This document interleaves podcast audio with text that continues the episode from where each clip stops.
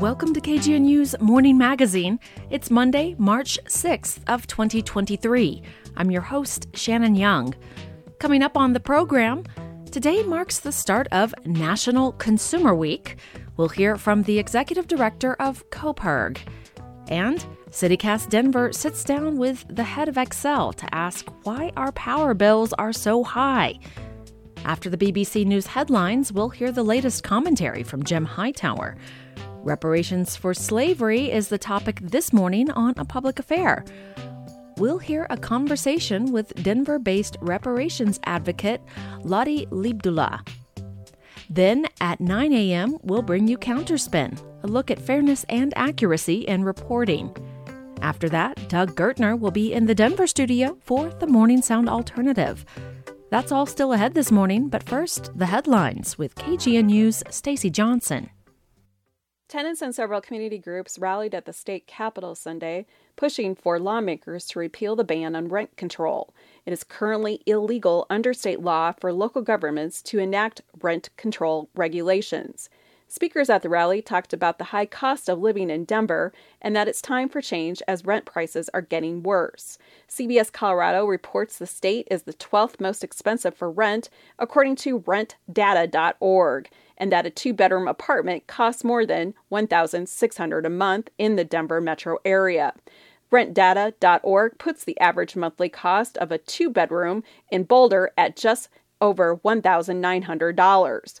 Rally organizers at yesterday's event include the Denver Aurora Tenants United, 9 to 5 Colorado, United for a New Economy, and the Denver Classroom Teachers Association.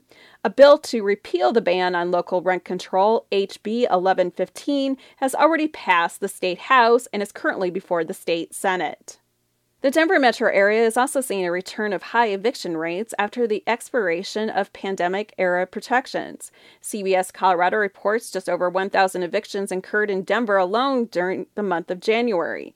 The number of evictions filed in Boulder's courts has also risen dramatically this past year. KGNU's Jack Armstrong has more. The Boulder County court system recorded more than 150 eviction filings within February 2023 which is the most since February 2020, according to state data.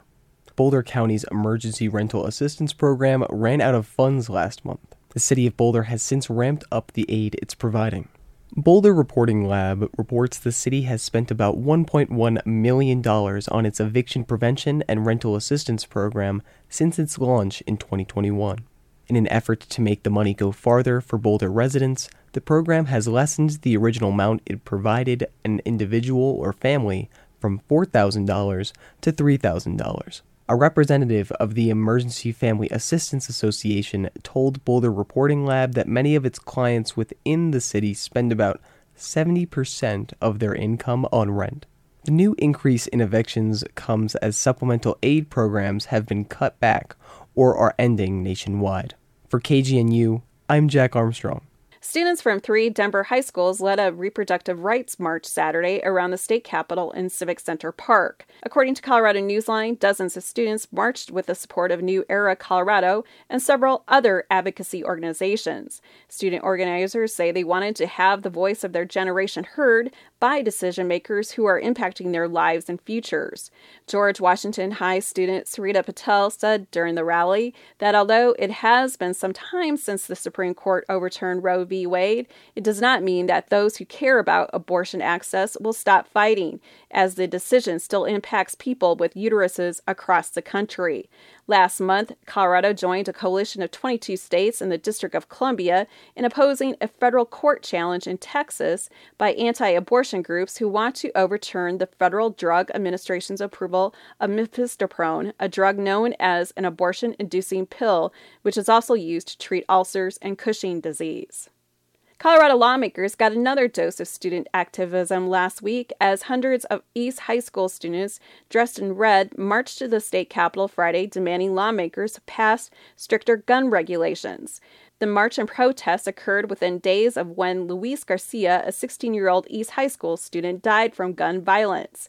During a brief rally on the west steps of the Capitol, students chanted for an end to gun violence and held signs with Garcia's name and the number of his soccer jersey, number 11. The students also observed 11 seconds of silence in Garcia's memory. After the rally, students filled and fanned the halls of the Capitol and observed legislators addressing them from the Senate floor.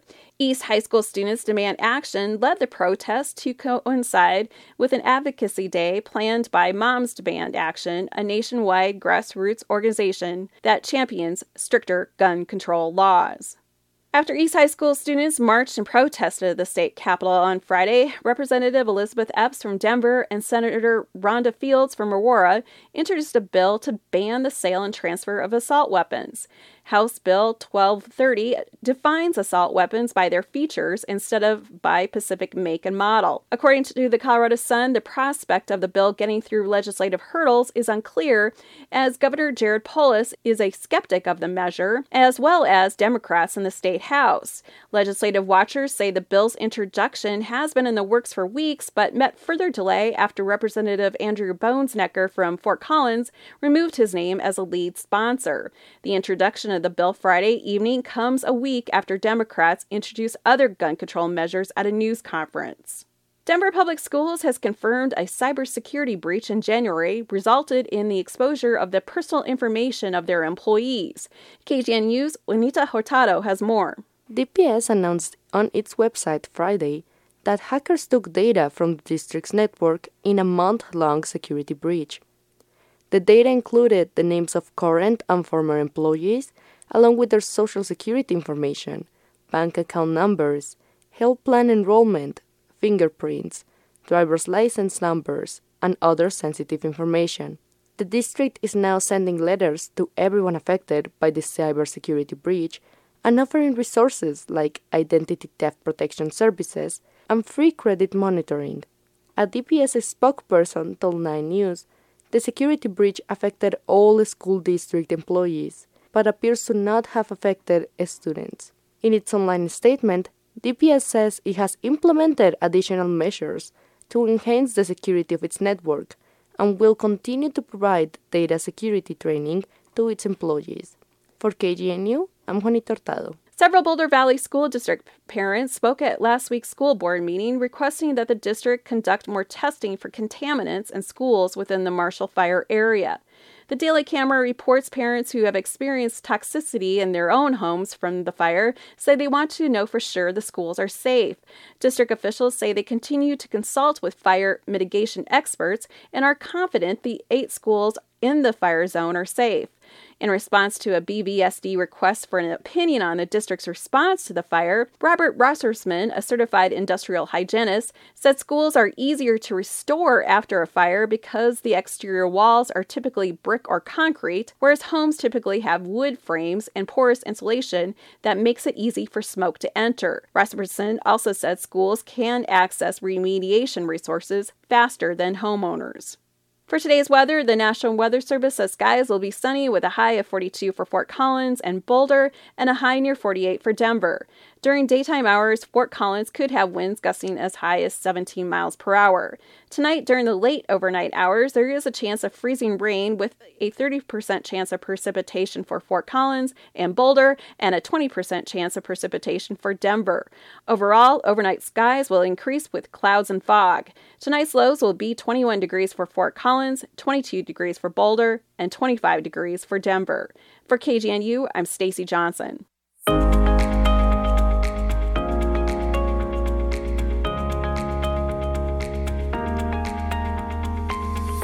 You are listening to the Morning Magazine on KGNU. I'm your host, Shannon Young.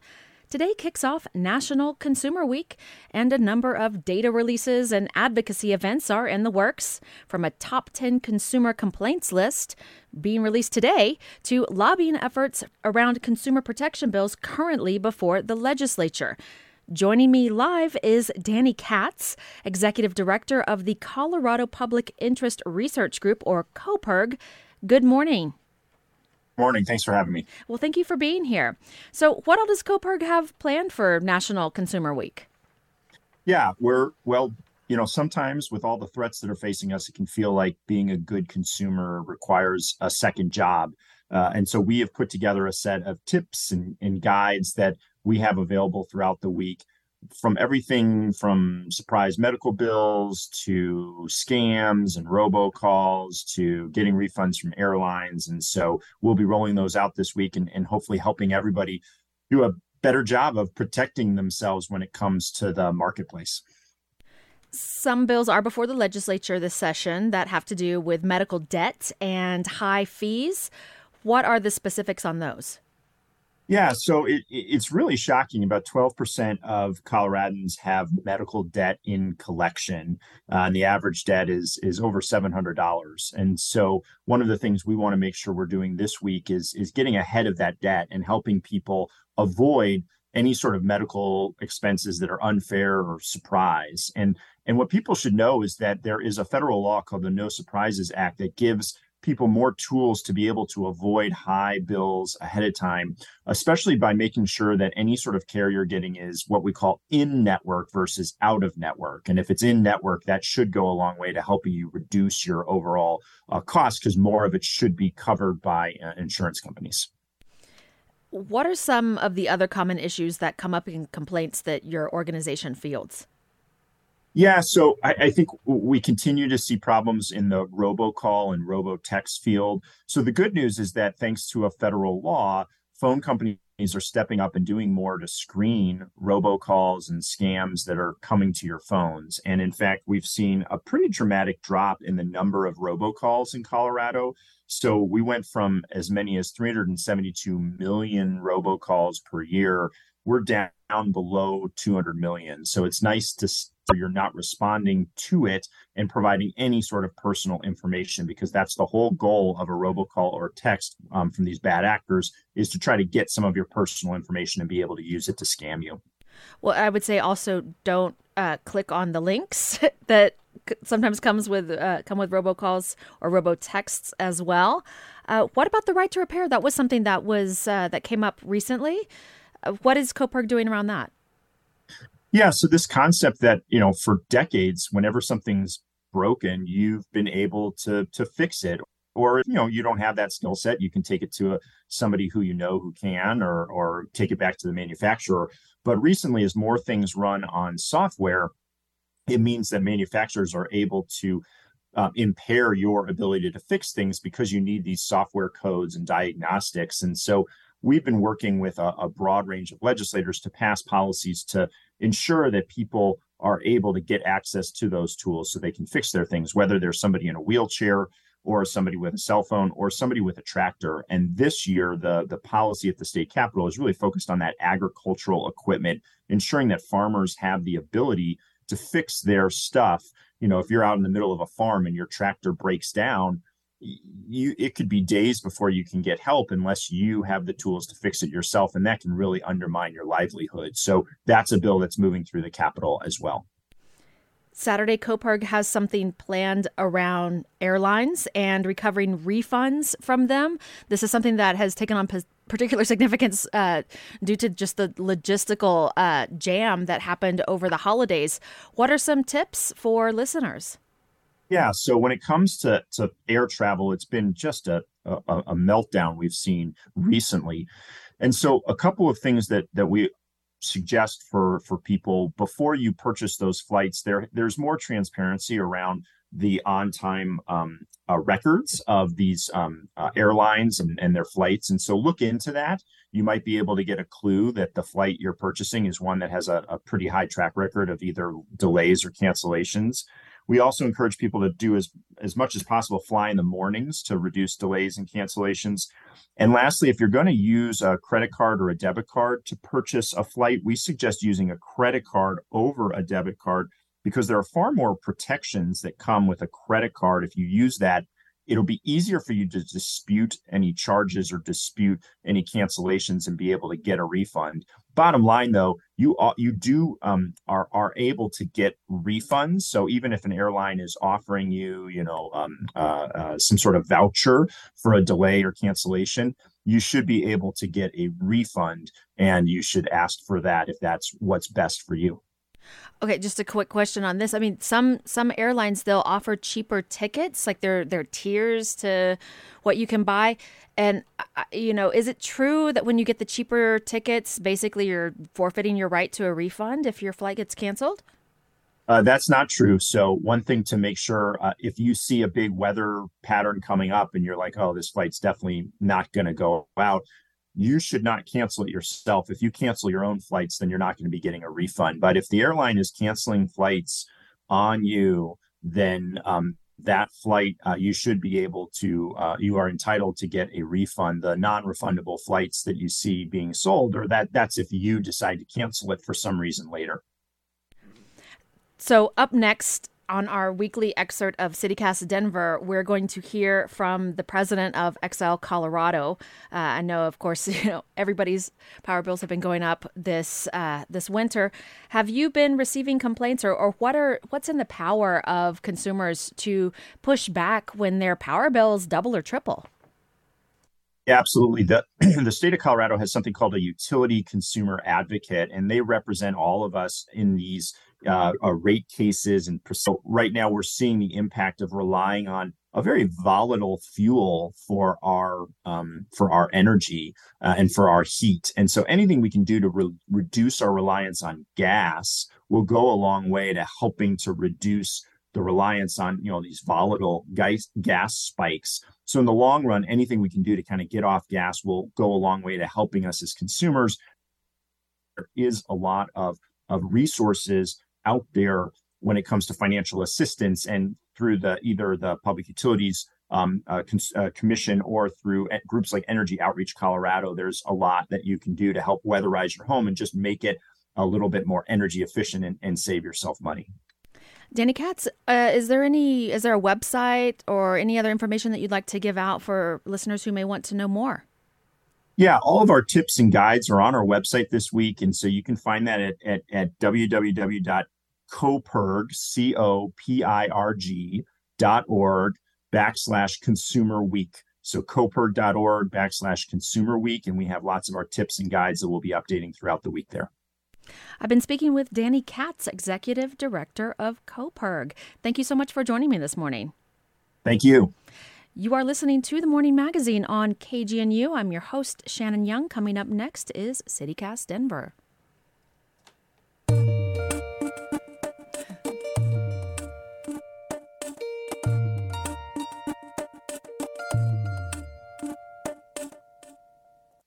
Xcel Energy posted $1.7 billion in profits in 2023. Yet many Coloradans have seen their energy bills double and in some cases triple this winter. From difficulties accessing payment assistance programs to frustrations with the arduous process of converting to solar energy, Coloradans are fed up with their power utility. So, is this what living with a monopoly feels like? Today, CityCast Denver host Bree Davies sits down with Xcel Energy Colorado President Robert Kenny. I really want to start with this issue. Uh, my energy bill and so many other Denverites' energy bills are like through the roof. And Xcel's kind of bragging that shareholders are looking at billion dollar profits. What is going on? Well, Bree, first of all, let me say, you know, thank you for inviting me to be on here and talk to your listeners, our customers.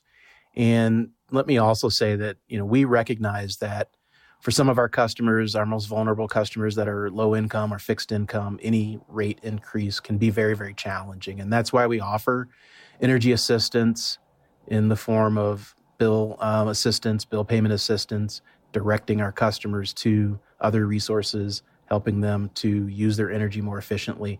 So, first, I just wanted to start with that, that we recognize that these can be challenging times, particularly for our most vulnerable customers the reason that this is happening, the recent spike that we've seen in energy bills, um, can be attributable attributed to a couple of different things.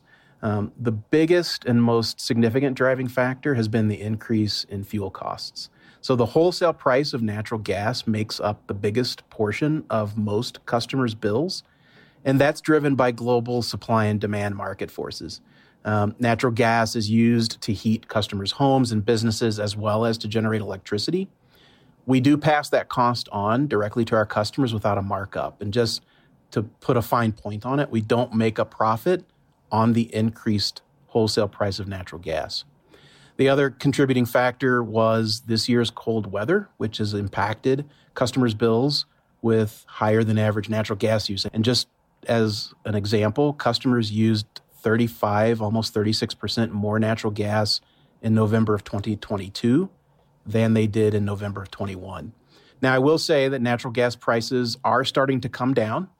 Prices are expected to lower. And then as the temperatures get warmer, we would expect usage to also decline. And so, and for our average residential customer, their gas bill um, will be about $11.60 less in March than it would have been in February. We also expect our small business customers will pay an average of $57 less in March. So I want to go back to something you said, which was we as consumers get the wholesale price of of natural gas, like you don't mark it up essentially. But I'm confused as to how Xcel made 1.7 billion dollars in profits if you're not essentially like selling gas. So we make our profits on um, the investments that we make in physical assets, and so the commission, the CPUC, the Colorado Public Utilities Commission, sets an authorized rate of return that we are allowed to earn. We have the opportunity to earn. And just to be clear, we're not guaranteed a profit. I, I know that that's an, uh, a common misconception is that we're guaranteed a profit. And so in 2021 and 2022, our investors did earn about 8.23%. And then if you compare that to other like non-regulated industries, the average rate of return that investors receive is about 16%. And so we're making profits, but I wouldn't characterize these as outsized profits.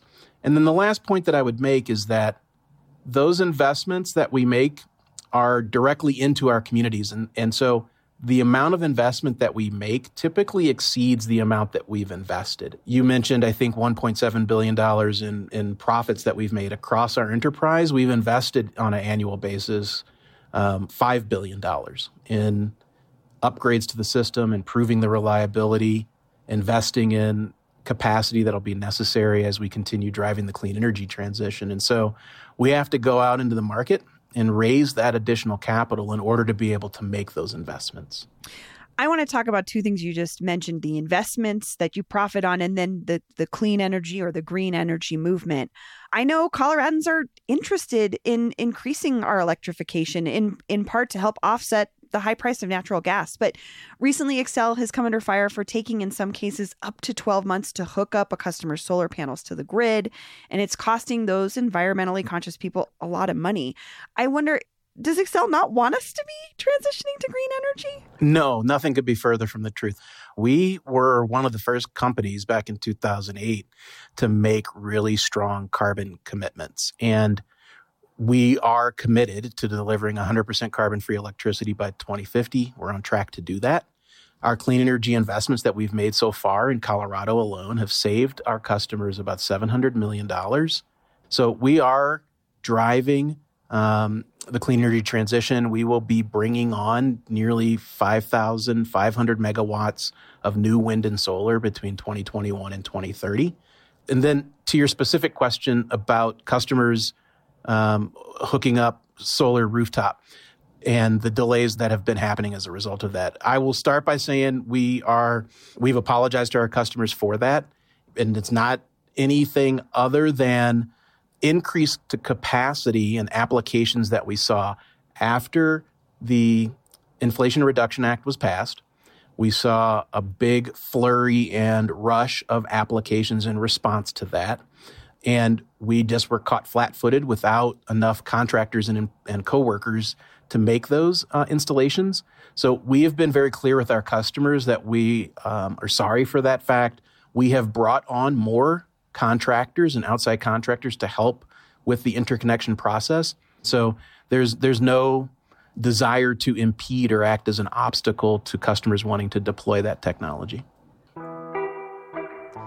Robert Kenny, thank you so much for joining me. Bree, thank you so much for having me. I really enjoyed talking with you. After I spoke with Robert Kenny, our friend Sam Brasch at Colorado Public Radio reported a story that offers a different perspective on how Xcel Energy is approaching the complicated transition to green energy. According to documents Sam unearthed, a senior director at Xcel served as a founding board member for Coloradans for Energy Access, a nonprofit that's been promoting natural gas and fighting the transition to renewables. Xcel itself donated $80,000 to that same nonprofit in 2022. So we may have to talk more about this one. You just heard an excerpt from CityCast Denver, the local Denver daily news podcast. Learn more about subscribing to the podcast at denver.citycast.fm or wherever you get your podcasts.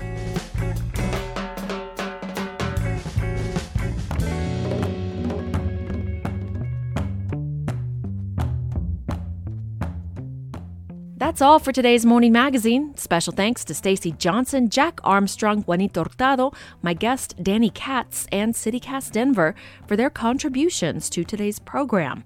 I've been your host, Shannon Young. Stay tuned for a commentary from Jim Hightower, and then it's a public affair with Sam Fuqua. That's coming up after the news headlines from the BBC.